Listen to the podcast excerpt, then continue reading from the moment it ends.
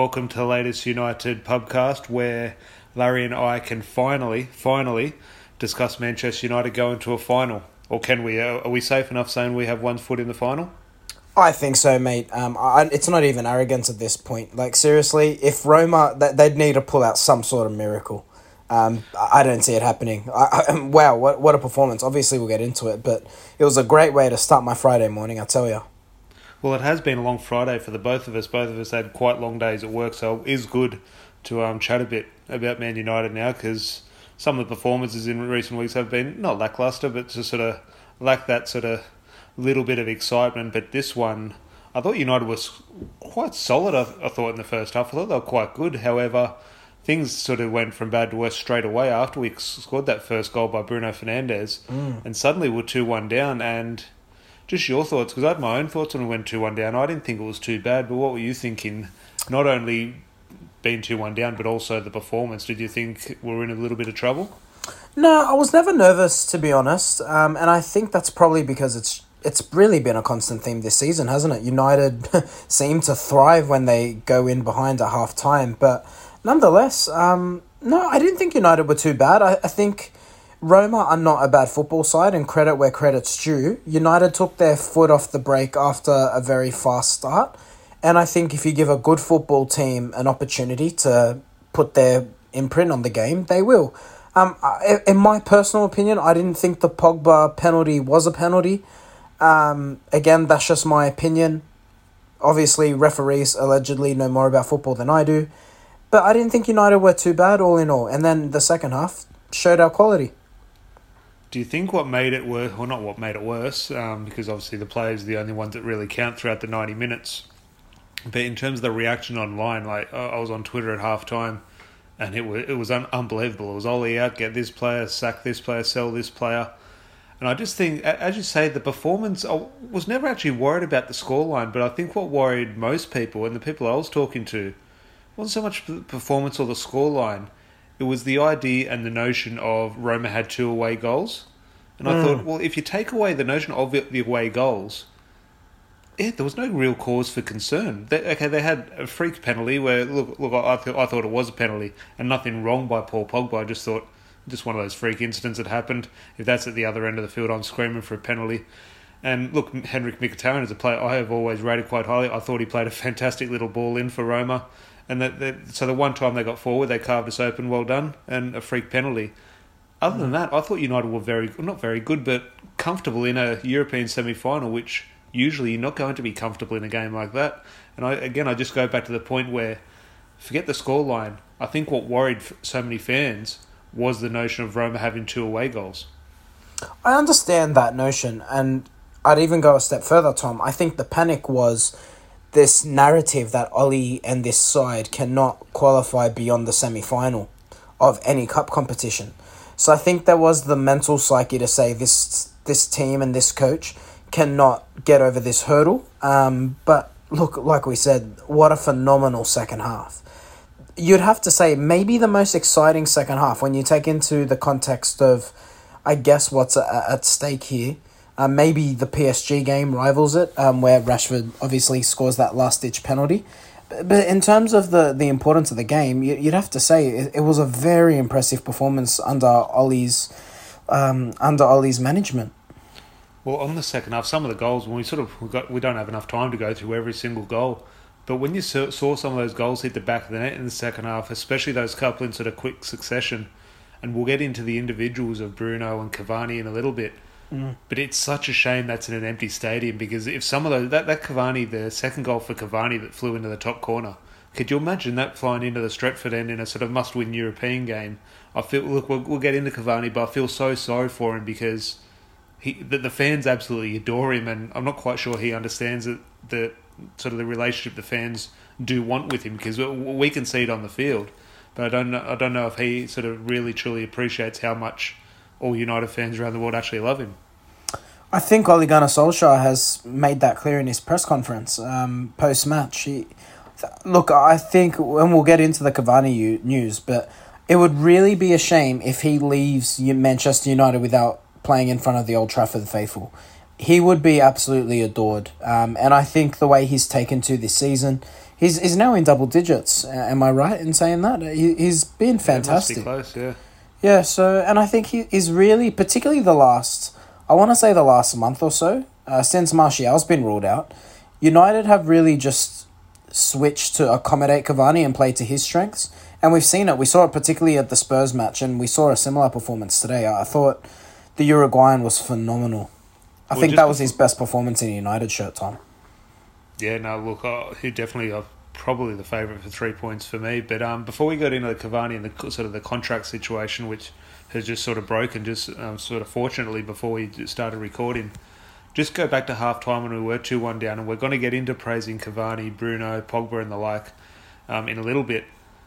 But the manager, as you mentioned a few moments ago, in terms of the narrative surrounding it's not not so much a narrative, it's fact. We haven't been able to get past this semi final, and Solskjaer hasn't been able to get past this stage of a competition with United.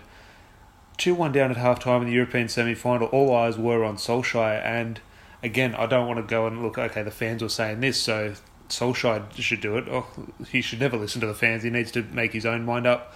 But the notion on the idea online was get this player off and put this player on, or change this tactic, put this player there, and that'll happen over here. I thought the best thing Solskjaer did at half time was nothing. I thought that was the best thing he did. He could have panicked and said, okay, we're 2 1 down. I need to change things to, to sort of save this tie. However, he was calm and he said, no, this team is playing better football than Roma. The chances will come and we will score goals. And he, he was proven right in the end, I thought. Absolutely. And again, this touches on what we covered in the last podcast. I think for what Ole lacks tactically, like today's performance and even what happened at half time, there's nothing tactically that United changed.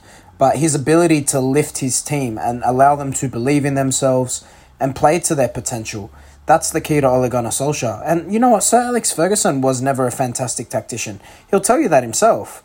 But he knew his strengths, and that was man management. And I think for whatever opportunities or whatever Ole lacks, he more than makes up for the confidence he fills his players with. The, the that second half, dare I, and I think you and I can agree, Jose Mourinho is a better tactician than Ole Gunnar Solskjaer. You would not dare see a performance like that under Jose though. So full credit where it's due to the manager. Again, fantastic. No, well, just fitting. Just before we go on to the individuals, there, just what you mentioned about tactic, tactics and management, especially in regards to Solskjaer. Last night, I had a chat with Lou Macari, which will come out on the podcast. We might put it out in a few weeks when um maybe we've got a gap in between the games when there's sort of time when there's no sort of football to be discussed. We'll throw that podcast out. I had a chat with him last night, and it was a fantastic chat, and we sort of got talking about sort of tactics in the games and man management and he was saying sort of the great managers, whether it be Sir Matt Busby, Jock Stein at Celtics, Ole Gunnar Solskjaer now, it is about man management. It's about getting the best out of individuals. And look, Lou Macari played at a time where the tactical influence on games play wasn't as heavily relied upon.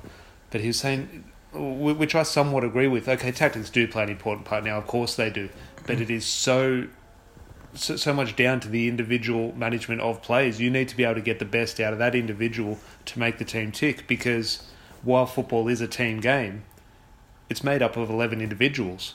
So uh, the importance of a manager going in 2 1 down at half time in a key European game, the importance of a manager to sort of lift his players, which Solskjaer has done, um, is a trait that, look, tactics are a trait. You, you look at the best managers in the world Pep Guardiola, Jose Mourinho, Jurgen Klopp, they do have this fantastic sort of tactical knowledge, mm. but you can't underestimate the power of sort of the man management people like Ole Gunnar Solskjaer have proven to have at Man United. But we will go on to um, Edinson Cavani and more just so in regards to his contract situation because just before we started recording, it has come out from a Spanish journalist. Who knows if he's reliable or not? He has about 80,000 followers on Twitter and he is verified, and I think he works for ESPN in Spain he has said um, Cavani's made the decision to stay for one more season, um, so to take up that option both he and the club have, and he said there'll be an announcement sometime next week. Now, who knows? Let's let's run with it and say that is true. Um, your first thoughts to the news because it, it wasn't looking likely a couple of weeks ago. No, it wasn't. Um, look, obviously, I'm I'm thrilled, Tom, and I think after today's performance, it really would have left. Uh, not a sour note, but there would have been a, an undertone of sadness if Cavani did leave under these circumstances. And from all reports coming out of England, the final two games of the seasons are, are going to have a, a good number of crowds within them. Not 100% capacity, but, you know, a, a good a good amount. And I think when Cavani gets a taste of that, I think he'll realise what he's been missing. Um, he, he will be loved and adored and I think once he feels that he'll be thankful that he's extended. You know if these reports are true and it looks like it is I think most English most English press is, is running with this narrative now. Um, and I think if you look at the improvement we've seen in the likes of Mason Greenwood um, while his performances haven't been fantastic the finishing we're seeing from Marcus Rashford the link up play today with Pogba and Bruno um, I think his intelligence not just the what he brings to the side, but I think his influence off the pitch can't be understated. Um, so I think all in all, this is a really good signing. But it, it also speaks to what United could or could not now sign in the summer. Well, just on that point, that was going to be my next point. Is that does this move while we are happy with Cavani staying? Are you slightly concerned, or is it encouraging, depending on what way you're looking at it? Because I look at the Eric Bailly, which we haven't even discussed. Eric Bailly signed a new contract at Manchester United so that tells me, well, the club are happy with Eric Bailly. That means no defender. So then, if, i if I'm going by that notion and I say, well, we've signed Edinson Cavani, that means United won't go and sign a striker. And that says if United go and re-sign Paul Pogba, that tells me United aren't going to sign a midfielder. Are you seeing the signing of Edinson Cavani potentially stopping a search for a Haaland or a Kane? I don't think so. I think if there is an opportunity to get that elite striker, I think United will still seek to do that. Um, but I've said all season, and I'm going to stick to this. If we keep Cavani, I still think there's enough in this United side from a striker's perspective. Um, I think we're a better off well, we'll be a better unit if we can just fill that right hand side. I think Tony Martial's still a good player. I think if you get Cavani, he's shown this season he can be rotated in and out. He's got a magnificent engine. He can he can play once a week. Um, I think there's options there, Tom, and I think if you get a right winger, there's an opportunity for Mason with another off season, his third full season in, in the league, um, to put a bit of size on in the off season. You can start sporadically playing him through the middle. I, I don't think getting a, an elite striker is all that important, and we can have this debate another day. I'm, I'm actually starting to get off the Haaland hype train. I'm, I'm, I think he's very one dimensional in the way he plays. So I'm, I'm more than happy with the Cavani signing, to be honest. Well, moving on to, um, well, not so much Haaland, but a, a, another Raiola client where the conversation. Look, we have this debate every every couple of weeks, and we might as well sort of have the next instalment of it now in regards to Paul Pogba and I don't know how many times we've flipped and flopped this season when Pogba or Raiola has made a comment and said, okay, I don't want to see Paul Pogba in a shirt, get rid of him. Then he throws in a good performance and you say, oh, hang on, he's, he's that good, we might as well keep him. At the time being, Raiola's quiet, Pogba's quiet, Solskjaer is very praiseworthy of Pogba. Pogba is putting in very good performances.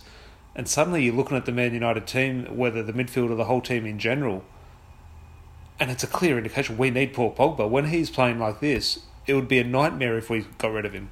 An absolute nightmare if we got rid of him. I think he's staying. I really do. Where's he going? Where, where's well, he going? Like realistically, well, well, I think yeah, I think his options that that could be one of the key factors in him staying at United. But forget his options. Can Juventus afford him? Can Real Madrid afford him?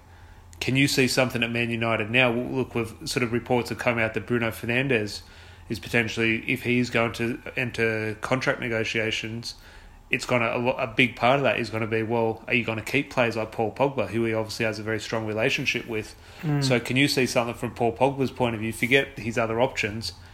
Is the option of Manchester United still an attractive one for Paul Pogba at the moment?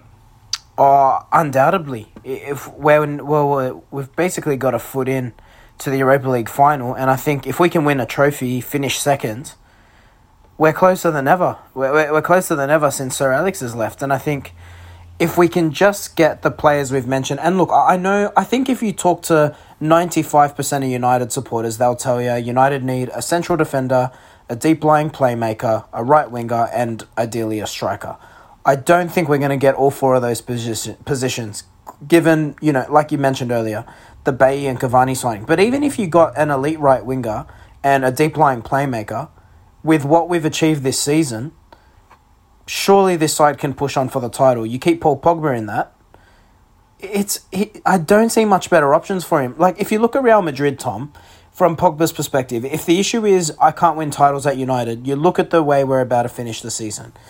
If we achieve those outcomes, then you look at Real Madrid. There's a massive rebuild there. That side's not ready to win the Champions League. It's a very aging squad. You look at Juventus, I don't think they're going to afford him. So you look at all those options. I think his best chance for success is actually Manchester United. Yeah, now look, when you break it down, it's 100%, uh, 100% agree with you. It's just, there's something about it where I'm all He's playing the, happy too. Like, you can't play that way if you're not happy. But I'm all I- aboard this Pogba hype and I'm fully behind it. And look, we've made no secret, we're both big fans of Paul Pogba. But there is something where I can just see the, the week after the season, I can see both him and Raiola leaking something or saying something. And then we're going to go back to where we were six months ago saying we don't want to see him in a Man United shirt again. United are also putting a lot of social media around Pogba lately. I, I don't know if you're picking up on that. Um, I, I don't think that's a coincidence. Oh yeah, no, definitely. You see that. Yeah, there was a big. Um, yeah, you pro- probably started about six weeks ago. There was a big push on social media, and um, Paul Pogba's al- also been a lot more active as well on his Instagram and Twitter. And look, who knows what that means? Absolutely no idea. But um, look, there might be something in it, and look, definitely not the last of the Paul Pogba discussion, but it is interesting. Now, just on to the last one of that. Um, almost that United Trinity: Cavani, Pogba, and now Bruno Fernandes. Now, in the last couple of weeks, I think Bruno has been good. However his best attribute since he arrived was his goals and assists and his those sort of goal contributions. Now, while I think his performances in recent weeks have been quite good, and even in my opinion, probably somewhat improved overall, he's probably lacked that goal contribution. Um, he was back in the thick of it today, and one look, we've said Cavani his best performance in United shirt. I would be going close. Maybe I'd have to go back and look at some highlights, but it was probably one of my favourite Bruno performances. Oh, yeah, I have to agree there. I think Cavani's just stolen the spotlight for obvious reasons. But yeah, the Portuguese. Honestly, what a player. I love this tweet, by the way. I don't, I don't know if you saw his tweet after the game, but he basically put tongue in cheek into all those flaky Manchester United fans and he said, I hope you didn't switch off at half time. Um, yeah, Bruno was unreal today, Tom. And I just, the prospect of a Pogba Bruno midfield with, if you can get that, just that elite deep lying playmaker behind them too and play them in a three man midfield. The, the prospect is, it's mouth watering and it's frightening. And I really, I hope it happens. I don't want to set expectations and I don't want to defer away from this game, but it's exciting to think what a world class midfield we could have. But yeah, Bruno was unreal. What, what did he finish with? An assist, two goals? I was, was watching like- the highlights. It looked like he had 15 assists and four goals. It's amazing we only It won 6 like it. 2. When I was watching the highlights, it was goal, assist, goal, goal, assist. And I was thinking, surely this was more than six goals. Yeah, it, it did feel like that. Um, but yeah, I, I really, it's it's a weird one with Bruno, isn't it? I think if you put, it just shows, and I'm just trying to think back to the game midweek, where we obviously played out the nil all draw against Leeds. I think when you put a good striker in front of him, it just shows what he can do.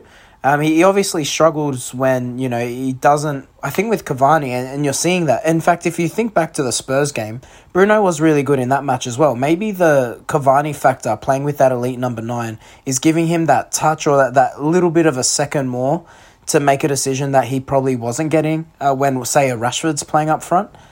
So I think there's something to be said in that as well. Well, just before we move on to three, two, ones, and I definitely don't want to throw a negative onto this podcast or a negative onto the performance, but the negative that did come out of it, especially online and the reaction to sort of individual performances, were the two midfielders in McTominay and Fred. And look, we've had this discussion and the McFred and everything, we've, we've sort of done it to death. However, my big concern at the start of the season and even sort of when they got going was can Paul Pogba and Bruno Fernandes playing the same team together, especially in a big game. Now, look, to find a big game. Look, for me, European semi final, okay, Roma weren't fantastic, but it's still, it's a big game in a European semi final. And mm. Pogba and Bruno obviously showed they can play together. Now, I think the main reason they could was the reason everyone, or sort of the what everyone was criticising, was those two seated midfielders. Now, yes, McTominay and Fred didn't have a good game in the way we want to see Manchester United midfielders play.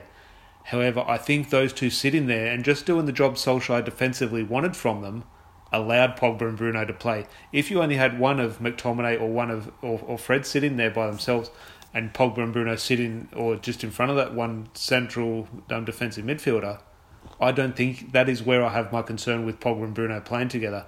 But if you have two sit-in midfielders, which a lot of fans don't like, but if you have two sit-in midfielders there, that is when you can accommodate both Paul Pogba and Bruno Fernandes. I take your point, but I again I think it comes back down to if you can get a deep lying playmaker who can allow United to really you you've seen the transition in our attack this year compared to last year. I think last season United were a side that soaked up pressure and hit teams on the counter. I think you've seen that transition this season where there's been a greater emphasis on playing possession from out the back. And I think if you can get a deep lying playmaker, while they won't provide that defensive security, it means United can be more possession based and keep the have a better ball retention style. And I think if you can do that, then you can play with a Pogba Bruno midfield. Because if you look at Manchester City, Tom, we saw at the at the peak of their powers uh, with Guardiola, you had uh, Silva and De Bruyne playing as two eights, and then you had like a Fernandinho sitting in behind. Now I don't know about you, but Silva and De Bruyne are less defensively less defensive than a Pogba Bruno midfield. So I think it, there's a case to say if you can get a good deep lying playmaker behind them, I think it definitely can work. Oh no, look, that's definitely a point. You're you're hundred percent correct. However, I think the insurance and the safety Manchester City had there, and still have to to this day, that okay, they do have that such sort of attacking freedom in that middle area of the pitch, but they've got the stability of good central defenders and a good back four. Now, look, our back four has performed quite well this season, but there's no doubt in if we want to reach that elite level, not a not a Europa League semi final, but a Champions League semi final, we do need a, a stronger centre back pairing, and that's what I think City have this season. Where if they do turn the ball over cheaply in midfield, they're quite comfortable at the back. Where if we turn the ball over and we have a striker running at Harry Maguire and Victor Lindelof, we're thinking, oh God, how's this going to turn out? Where City are a lot more confident at the moment, but um, look, we will get into the defensive um, discussion in a podcast or two. I'm sure there'll be. one of the links was Pau Torres. There's been a little bit of news overnight that United have maybe stepped up interest, and I'm sure if Villarreal beat Arsenal in the semi final, um, that rumour will only heaten up. But we'll go to um, three, two, ones, quick ones. I'm sure it's between those three players, unless you want to throw any wild shots in there. But um, I'll throw the floor to you for three points. David De Gea. Nah, I'm just joking. Uh, yeah, it's Edinson Cavani, isn't it? I th- he was clearly the catalyst today. Two goals and assists. He he was everywhere. I think you could make an argument for Bruno, and I don't think you'd be wrong in your assessment. You're splitting hairs between them, but Cavani's performance, whew, you'd you'd be a tough judge not giving him three points. He was unreal. Yeah, no, look, no arguments from me. I think it's pretty easy. Three points for Cavani, and then as you say, I think Bruno's unlucky not to get the three, so I'd definitely settle for um, Bruno Fernandes for two, and that leaves Paul Pogba for one, unless there's anyone worthy of a little bit of note for one point. No, I think it was a clear cut. Um, I think those three were by far the, the best three players on the pitch. It, it was a very clear, dominant performance by all three, so I think we've got it spot on. Well, we'll quickly go on to the three two ones, and Vin has gone Cavani, Bruno, Pogba. George has thrown a little bit of a shout there. He's gone Cavani, Bruno, and Luke Shaw. And look, Luke Shaw was good. Um, Stephen has gone three points for Cavani, one for Bruno, but he's given his two points from Solskjaer for that halftime team talk. Emma has gone Bruno, Cavani, and thrown Fred in there. Um, I oh no, was, I can't. I can't agree with Fred. I, I thought Fred was much better than McTominay. And um, look, That's I'm usually fair. the other. Usually, I'm the other way, saying McTominay was better than Fred. But I thought Fred in regards to what I was saying about giving Bruno and Pogba that license to go forward, I thought the times they did turn over the ball, which they did turn over the ball quite a bit, but you sort of allow them to. I thought Fred defensively did his job quite well. Attacking obviously left a lot to be desired, but um, I thought that was one game where Fred sort of um, sort of stepped up in not McTominay's absence, but um, sort of filled the void a little bit. Elliot has gone Bruno three, Cavani two, and Pogba for one and Rob has also gone Bruno, Cavani, and Pogba. And last one was Jamie from Ireland. Um, follows us on Twitter, same as usual. Bruni, uh, Bruni, Bruno, Cavani, and what a player Pogba. that guy is. Bruni, yeah, no, the new Italian signing. But um, Before the Liverpool match, um, interesting. Um, we saw the Glazers out protest at Old Trafford um, the other week or, or last week, and it was a weird one because my personal opinion off the bat was when it was announced, I thought it was going to be like the one two years ago before United arrived in Australia, where it was just just noise on Twitter and it would eventuate in thirty or forty people outside Old Trafford. But this one did have a little bit of weight behind it, and from all reports, there may be about two or three thousand people there, which was a fantastic turnout for something that pretty much was not planned. However, there is a planned one this time um, at Old Trafford just before the Liverpool match, which um, is gaining a lot of momentum. Um, not just this protest, but the whole Glazers Out movement is gaining momentum. Um, just your thoughts on one the protest last week and how everything is shaping up in regards to the campaign against the Glazers and this protest on Sunday.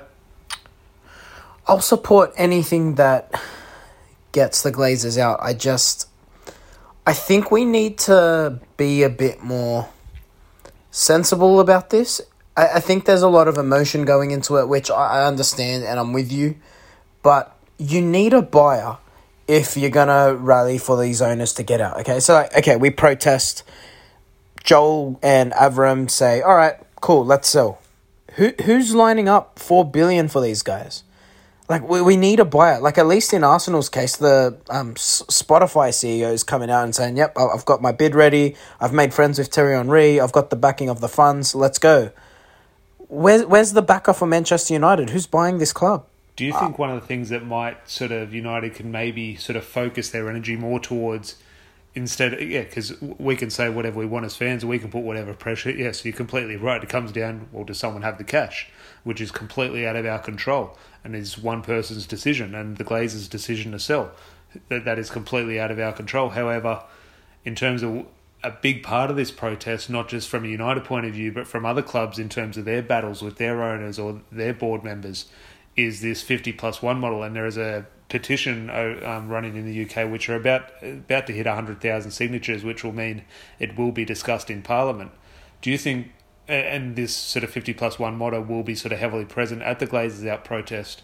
Do you think that is something more where, okay, the Glazers can sort of maintain ownership of the club, but it could be directed in more of a, well, fans will have a say on the board and maybe sort of a more influenced of sort of voting rights at board level rather than just a complete sort of, I don't know what you'd call it, a dictatorship, which the Glazers currently have? I think it would stop things like the Super League happening. Um, but ultimately, that's what 50 plus 1 would achieve. I think it'll give some sort of voice back to the fans. Um, but I think we're a long way off that even happening. I mean, if it's if it's going to be discussed in Parliament, you know, if you're talking about votes, um, getting approval for it, I, I imagine that this thing, like even if it was to come to fruition, I'd imagine it's at least eighteen months off. So I think United's solution out of this is to find a buyer or buyers who believe in the 50 plus one. And if you can get that, then I think you can work towards that sort of model. But if you don't get that, I think you're to have a hard time getting well I think I, th- I think you're to have a hard time getting the legislation through to be honest. But taking that out of account I think the only way to achieve this 50 plus 1 is to get these buyers or find buyers who are who believe in that model. Yeah, no, look, it will be interesting, and look, uh, urge everyone if if they are at Old Trafford um, on Sunday, be be, be fascinating to watch. Now, the fascinating thing will be is a lot of the well, all the Premier League clubs have started, but probably by the time you're listening to this, sort of a social media boycott. So there'll be so much um, sort of happening in, in around the Premier League ground this week, especially Man United and Old Trafford. But it'll be interesting to see how it's reported because so many of these big accounts, whether it be Sky Sports or the Premier League account or even the official Man United account, they're not going to be tweeting. So God knows how we're going to get our team news an hour before kickoff. But um, your thoughts on that in terms of the reason, if anyone doesn't know, the reason these big clubs are boycotting social media from Friday to Monday in the UK time is almost a stance and almost their, almost a mini protest against social media companies in sort of the sort of their lack of sort of authority and the, their lack of involvement and sort of the way they haven't gone about dealing with racism online, um, which is uh, which I think is fine. It's good. However, in my personal opinion, I don't think this will achieve anything. I think going silent won't achieve anything. I think you need to be sort of louder in a, in a case like this. Yeah, I don't agree with it. I, I get the whole narrative behind it. I, I personally, I just think it's a publicity stunt. I think mm. someone, some CEOs throwing this idea out there, and then everyone else goes, "Yep, we're on board." I, I don't agree with it, Tom. I, I think it's just, I, I really just think it's a PR grab. Yeah, well, definitely. I'm not going to to be sort of finding some new football apps to find this team news an hour before kickoff. If Man United aren't going to tweet it, um, who knows um, how we will go about that. But on that Liverpool match, quickly before we wrap up the podcast, this is a weird one now. Now, the scary thing is for me going into this Liverpool match, forget the Roma, forget rotations and anything, is if Crystal Palace, or sorry, if Manchester City beat Crystal Palace on the Saturday, if we lose, which, look, Liverpool are a good team, Liverpool could, you could see a situation where they beat us. City win the league. Now, look, we have all sat, we all sit here and say uh, we've accepted Manchester City have won the league.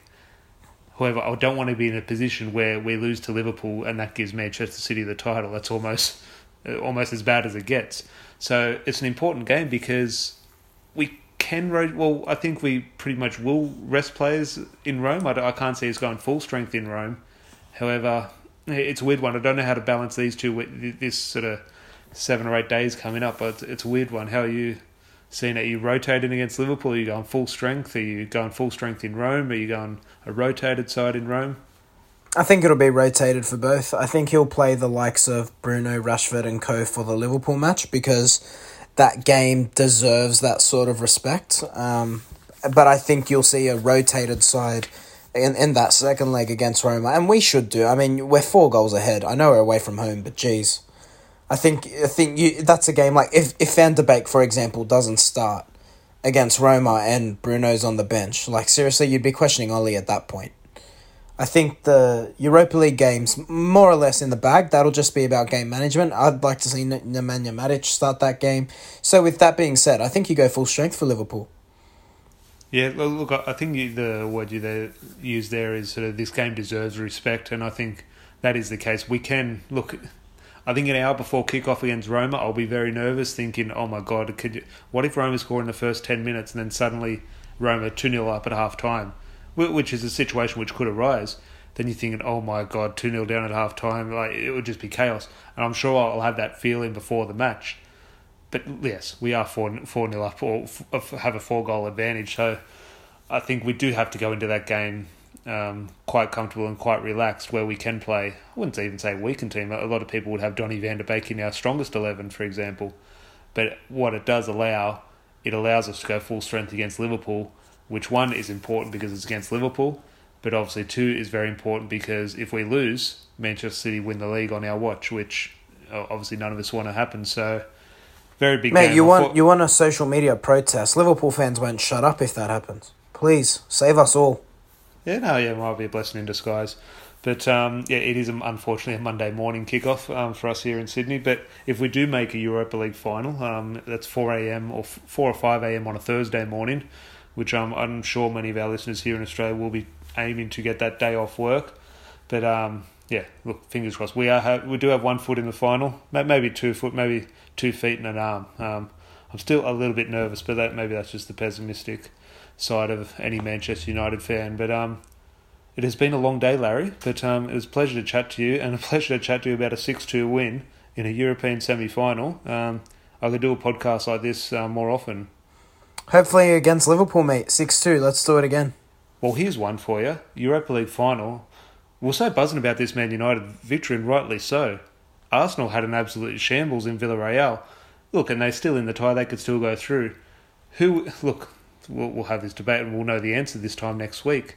Who would you rather, in terms of the build up and also the build up to the match, but also the 90 minutes, who would you prefer a Europa League final against Villarreal? Oh, give me Arsenal? Arsenal? please. It has to be Arsenal. But isn't that sort just a bit too nervy? Isn't that just too nervy that one? Nah, just in case nah. it went Arteta, wrong. pull your socks up, get it done. No, nah, I'll be cheering for Arsenal, mate. I, I want to see it. I want to see. Yeah, but you know what? That's what you would live for as a football fan. You you want the ecstasy of the the feeling. Should we beat them? What if we don't, though? Well, no, we'll win. It's Arsenal. Yeah, we've been saying that since Solskjaer and Arteta's both got the jobs. We're saying, oh, it's only Arsenal and Arteta's beaten him every time, pretty much. Not really. Have, have we played out? Oh, all right, the game at Old Trafford this season, I think United are a much different side. Oh, and then the no, look, of course, yes, but Yeah. but the fact is, Solskjaer hasn't beaten him. And look, uh, if there's one time he is going to beat him, it probably is in a final. Which again, I agree with you, would be fantastic. I just don't know if my heart can take the build up. The the nerves would be insane. All right, mate. Well, do your best not to die, um, and um, I'll, I'll be there living it up when we beat Arsenal. All right. Well, fingers crossed we can both be here for that chat, and um, it's not just a solo podcast, um, Larry's podcast. But um, until then, hopefully everyone enjoyed this podcast and is shaped up for a very good weekend against Liverpool. So make sure you're subscribed on your podcast app and following us on all the social medias, and um, we'll keep you updated when we're about to sort of upload that Lou Macari podcast because um, that was an honour to chat to him. He's a very good guy and um, was very honest with his thoughts and. Um, yeah, very accommodating with his time. It was a great chat. So hopefully everyone is looking forward to that. And we will chat to you on Monday with myself and Larry, hopefully discussing um, denying Liverpool a chance at European football next year. Fingers crossed, mate. Chat then. Chat to you.